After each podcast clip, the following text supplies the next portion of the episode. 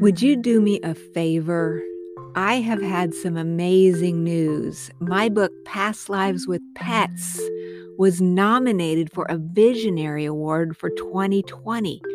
Thank you so much to everyone who supported this book and who supports my work over the years. I am so very grateful and I need your help. Would you vote for my book? You can do this by going over to my website at pastlifelady.com. Click on the blog link and it'll take you to an, a short article I wrote, and the link is there. The votes will be counted up until April 30th. And just know I am so very grateful for your support and friendship over the years. I've got tons of new books coming out um, over these next few years that I hope you will love as well. Just remember when you do this survey, it's going to take a little while. There's many, many categories, and you won't see past lives with pets until you get pretty far down the survey. You do need to answer every section of the survey in order for it to count. And just know that I'm grateful for the few minutes of your time and just know it means the world to me. Thank you, thank you, thank you. Namaste.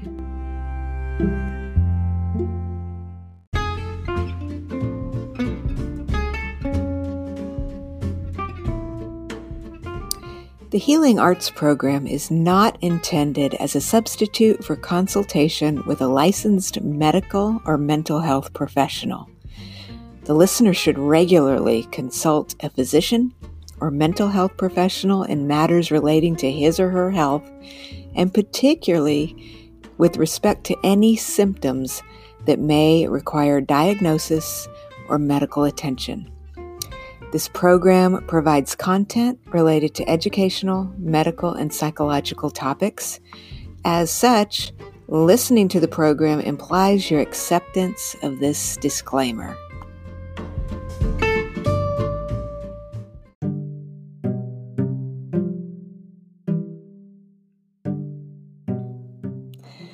Welcome to Healing Arts. I'm your host, Dr. Shelley Kaehr. Hey my friend, how you doing? All right. I am super excited because we are on part 2 of 3 with my interview with my friend and mentor Dr. Raymond Moody. So if you haven't already, I highly recommend you stop this right now, go back and listen to the first part of this interview check it out. And then today, what we're going to do is we're continuing our discussion about Raymond's new book, God is Bigger Than the Bible. And in this episode, we're going to talk about how, you know, we have interpersonal relationships and miracles in our lives that seem so mystical when you really get your mind wrapped around it that only God could have had a hand in some of the miracles that are going on in our lives. So let's settle in and check it out. Welcome back to Healing Arts. I've got my amazing special guest and special friend, Dr. Raymond Moody, with me. So, his book, God is Bigger Than the Bible, is incredible and you need to check it out. So, one of the things you talk about in the book, Dr. Moody, is the fact that God participates in our interpersonal relationships. Yeah. Yeah. And, you know, a long time ago, um, I had the privilege of taking Dr. Moody's psychomanteum training mm-hmm. based on his amazing book reunions where we go and we have visionary encounters with our deceased loved ones. And you know as a hypnotherapist i guide people into places in their mind where they can have these experiences. But you've created this process by which we build an actual physical structure and people have real yeah. experiences. And that training was one of the most amazing that i've ever been through in my life. And there is where I met um, a friend from the Edgar Cayce Foundation. And then I went on to become friends with them and write some books for them. And so, oh, you know, it speaks to what you're talking about in the book through some of your stories, which I want you to share here how we meet certain people and then they lead us down paths that we were perhaps meant to go down in order to connect with people who we were destined probably to meet. Yeah. Yeah. And you talk about your house and you'd had this vision of this certain kind of home that you wanted to live and how it kind of manifested itself years later. So I was wondering if you could share the story of your grist mill. Yes, this is a long story, but I was um back in my uh, Uncle Fairley was the chief law enforcement officer of a little town in Georgia for 30 years. Matter of fact, when Fa- Fairley retired, they had to hire three officers to take his place. So I, I come from sort of a law enforcement family, a lot of relatives and all. And so one day in 1964, um, Fairley was going his rounds and I was riding with him. I, that was all back then. It was, you know, no, no big deal. And so, um, so he was riding through a very remote area out in the country and we came across this old grist mill. And for the young people, what that is, it's a big building with a wheel on the outside turned by water that they had a stone inside and they would ground corn, ground uh, corn and um, wheat to flour, right? So in the middle of nowhere, just saw this place and I immediately fell in love. I said, oh, that's great. That's where I want to live.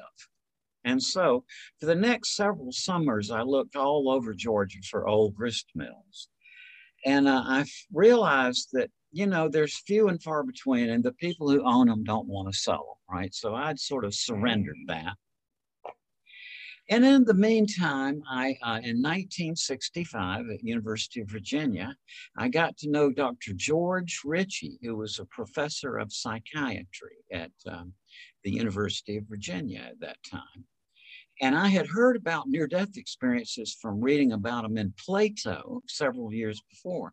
But George was the first living person I ever heard the story from. And uh, it just changed my life in 1965. I didn't know what it meant, but I knew that George Ritchie was real. And he was, um, yes. um, to this day, he was just the greatest, he was the finest person I ever knew. And uh, so, um, George's experience took place at Camp Barkeley, Texas in December 1943 when he was a uh, recruit in the Army. Okay. And my mother and father are from Porterdale, Georgia. And George was from Richmond, Virginia. So, wow. anyway, went through graduate school and, and as, as a philosophy professor and later medical student, I was gathering all these cases of near death experiences. And um, in uh, 1960, in 1970, or early 76, I graduated from medical school at the Medical College of Georgia. And so I decided to go back to Charlottesville, Virginia, to do my psychiatry residency up there. Okay. And when by my book life after life was published in november of 75 right and i dedicated it to george ritchie that was the only link I'd had with him all those years was I called him and asked him if I could dedicate my book to him. So, in uh, 19, graduated from medical school in January of 76 and went up to Charlottesville in March of 1976 to um, interview for my psychiatry residency. So as long as we were there, I just called Dr. Ritchie and just said hello. And so he was very nice. He said, Well, come on over to dinner tonight. So we had a great meeting. Then the next day, we flew back to Macon, Georgia, where my parents lived. And um, so that night, I was sitting in my mom and dad's den, just talking with my dad. And I just casually mentioned that the night before I had been with this Dr. George Ritchie, who was the first living person I heard this near death experience from. Wow. And so by then, my father had heard a tape of George Ritchie's experience. And so I can tell you exactly what my father said, the exact words, because number one, it was extraordinary. And second, because I understood by then as a in my studies of psychiatry that when people get anxious, they develop what's called telegraphic speech. Sounds like they're talking in a telegram. And so when I mentioned Dr. Ritchie, Dad said, huh, Joe, that's, that's really interesting.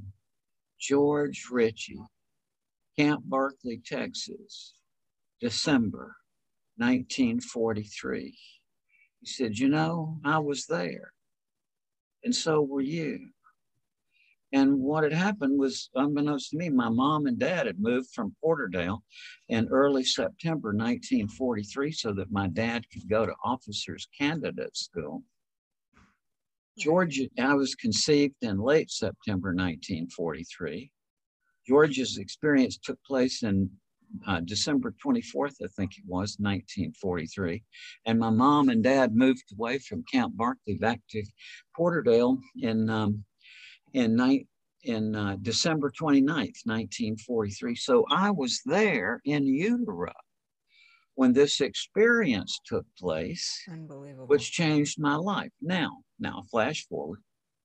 Years later, I was a professor of psychology at West Georgia College in, uh, in Carrollton, Georgia. And this was 1989. And I had been, I realized the, um, I'd sort of discovered the thing about the psychomanteum you were talking, and I needed, I'd done some of it, and I needed a place out in the country to do some research and writing.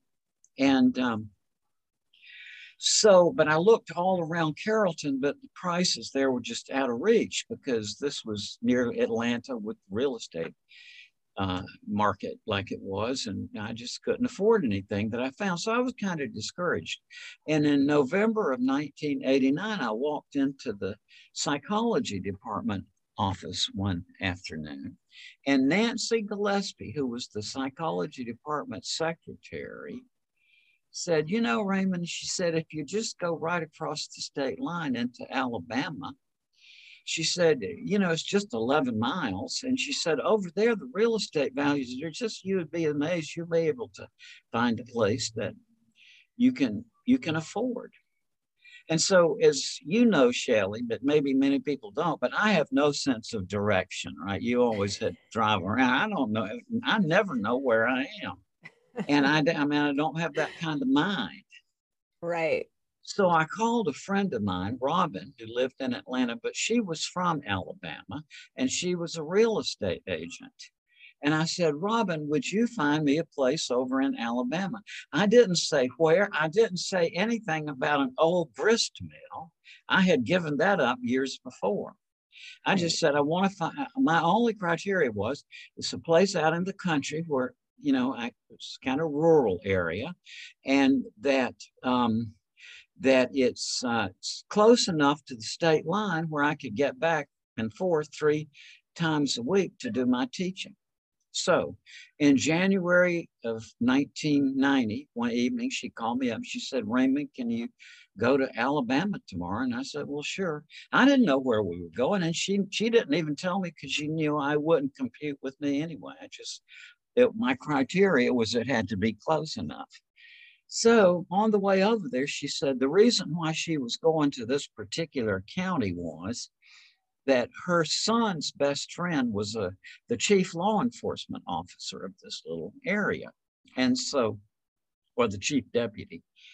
And uh, that he had read my book and that he was willing to take the day off and to take us around this little county. And and so, anyway, we got there, and the sheriff was uh, taking us along this old country road, and I saw this little Victorian cottage with a sign out front. It's for sale. And I said, "Oh, that's a beautiful place." And so uh, Don, the sheriff, looked at the sign and he said, "Oh, the, the real estate agent's name on there was Kirk Moore." And he said, Oh, Kirk is a good friend of mine. Let's go to his office right now. This was then the era before cell phones. Okay. So Don, the sheriff, just took us up to Kirk Moore's office. And um, I said, I'm I'm looking for I'm interested in that little Victorian cottage you have for sale. And I'm, I was standing up in Kirk's office and I was sort of looking at him from the side. And uh, he said, Well, what are you looking for? And I said, Well, I'm a psychiatrist. I'm looking for a place out in the country to do some research and writing. And I saw Kirk's eyes like go up, and he said, Well, let me take you by a place near where I live. So we down this long country road across this old trestle bridge to an old grist mill. Oh my God. And you know, I thought, I, I mean, I, am I dreaming or what? And so Kirk said, Well, you know, he said, the reason I'm showing, he said, actually, it's not for sale. He said, but the reason I'm showing it to you is that the elderly couple that lived there, Captain and Miss Dorr, they had raised their family and their kids had moved out of town. This is way out in the middle of nowhere then. And so so um, they had raised their kids and their kids had moved into town. And so the kids who went to Kirk's church were worried about their parents living alone out in this old grist mill that was built in 1839 out in the middle of this, you know, country area. So Kirk said that they had asked him whether they he could possibly try to ease their parents out of the grist mill. So we went back to Kirk's office and just, you know, saw the grist mill, then went because there were no cell phones, right? So we went back to Kirk's office and he called Mrs. Dorr in my hearing and he said, Miss Dorr, I've got this man from out of town and um, he, you know, can I bring him and my see your house? And I heard her, she talks pretty loud. She said, You can, Kirk, but we're not going to sell our house. We love this place. So, so back in the car, back out, back across the bridge, and back to the old mill. And so I went in and I grew, took Miss Dorr's hand and shook her hand. And I said, My, my name is Raymond Moody. And she said, Raymond Moody, Raymond Moody. She said, Are you the man that wrote that book? And um, she led me to the, the bookcase beside the fireplace. I could show you the exact place. And she drew out George Ritchie's book, to which I had written the foreword. And she put it in my hand and opened it to his inscription to them. And she said, Well, you know, Dr. George Ritchie is one of our dear, dear friends. she said, This must be a sign. So that's how I got my grist mill. And, um, you know, that, that George, I think that God you know that some my thought is that we can i feel like my relationship with george ritchie began before i was even born when i was yes. in, in utero right? And then there have been other things like that too where just at critical moments of my life george ritchie just sort of magically appears so. I think it's amazing. Do you think that we um through God's help that we're glimpsing future events. God's kind of dropping a few clues and a few breadcrumbs so that when we do, like in your case, get to the grist mill, we go, wow, I can't believe this. I haven't thought of this in mm-hmm. years, mm-hmm. you know? Yeah, yeah. Like I mean, again, I had we just don't given that up. But, That's you know. right. I had given that up. I just thought it was unrealistic. And then, you know, but God had a different idea and he led me there. And I, you know, I think that um, in philosophy, uh, as you know, Shelley, one of the great philosophical questions is, what are we? I mean, what is the nature of your personal identity? And uh, in the West, it was really Plato who got it started. Kind of, it's like the that our actual essential identity is the immaterial soul, right? And that um, the body, Plato said, that's just like a garment, or that you cast that off, and it's unreal anyway. But your, the actual you is your immaterial soul, and, and which is immortal. And then that sort of stuck, and then it was sort of doctrine. You, I guess you could be sent to the stake in the Middle Ages for denying that. But then once things loosened up a little bit, it got to be Thomas Hobbes, the philosopher, said, well, you know, there's something wrong with the notion of an immaterial soul. I mean, what does it mean? It's like people question what it even meant. And then John Locke, who was the English philosopher who had a lot to do with our Constitution, got to thinking about it. And he said, what constitutes us is our memory right? That you are your yourself is your memories. And um, but where I have come to on that philosophical question is I think that we are our stories. You know, a lot of li- people listening to this are too young to remember who Elie Wiesel was, but you probably remember. He was back in the 60s, he was a Nobel Prize winning author, literary, literary figure And he had been to Auschwitz and survived. And he was just a very kind and wonderful and deep man. And in one of Elie Wiesel's books, I read the following statement God made man because he loves stories. And I think that's right. What are we but our story? You know, it's your essential self identity is the story. Even your consciousness is geared to make a narrative, right? Like what happens whenever some new event takes place in your life? What do you do? Your mind integrates it into your continuing story, right? right. So consciousness is narrative based. Human consciousness is to spin a story. And back in um, a year I was doing as a geriatric psychiatrist, I was um, I was older when I was doing my psychiatry residency because I'd been through the PhD in philosophy route and I'd also um, been three years a philosophy professor. So I was older than the other guys. Plus, I was known for this book. So in this town, they, they needed to have somebody to man the what you call the VIP clinic, right? Because you know the the mayor or the chief of police or the people on the city council or the local celebrities, they can't present themselves to the front door of the psychiatric clinic like the rest of us peons, right? right. They got to be sneaked in the back.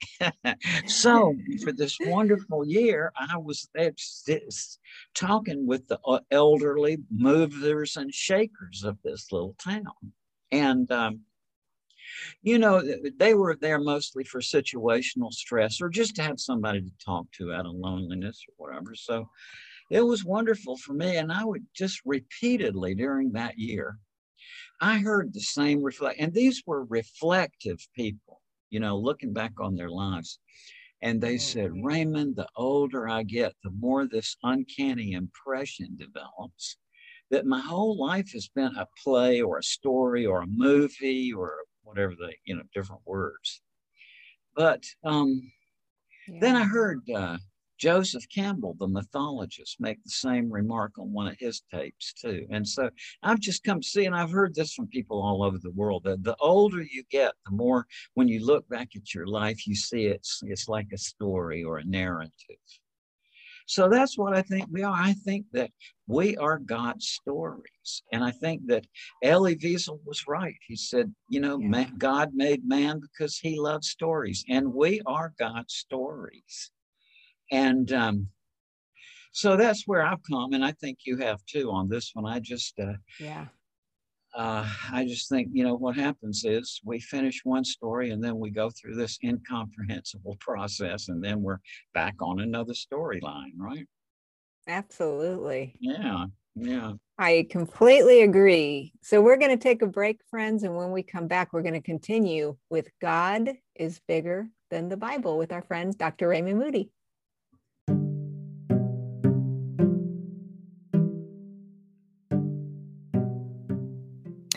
We'll be right back.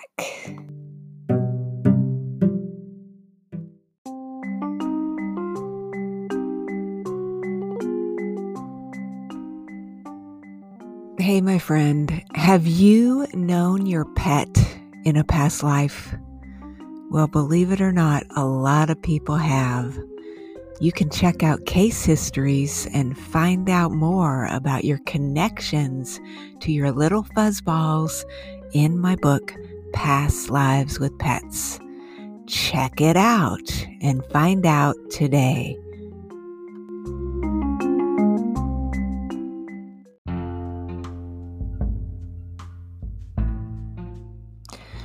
Welcome back to Healing Arts. I'm Dr. Shelley Kaehr.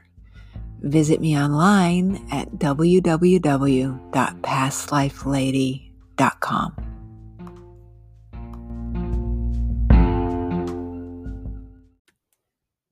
So that's it. Part two of my interview with the amazing Dr. Raymond Moody.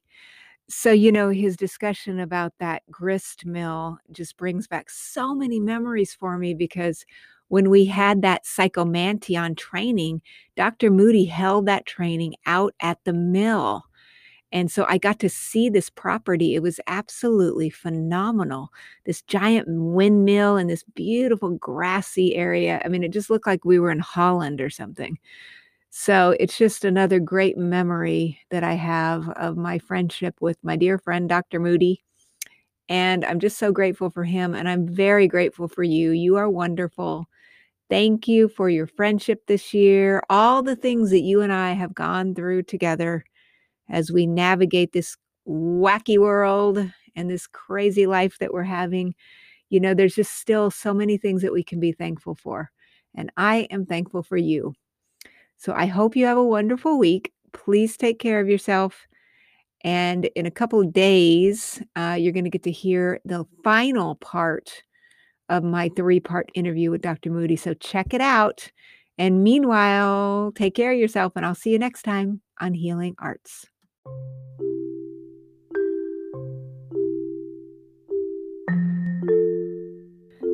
Would you do me a favor? I have had some amazing news. My book, Past Lives with Pets, was nominated for a Visionary Award for 2020. Thank you so much to everyone who supported this book and who supports my work over the years. I am so very grateful and I need your help. Would you vote for my book? You can do this by going over to my website at pastlifelady.com. Click on the blog link and it'll take you to an, a short article I wrote, and the link is there.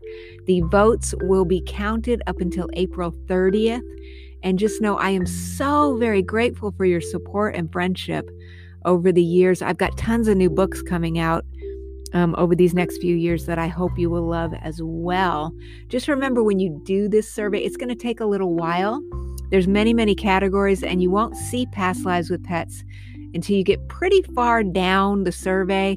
You do need to answer every section of the survey in order for it to count. And just know that I'm grateful for the few minutes of your time and just know it means the world to me. Thank you, thank you, thank you. Namaste.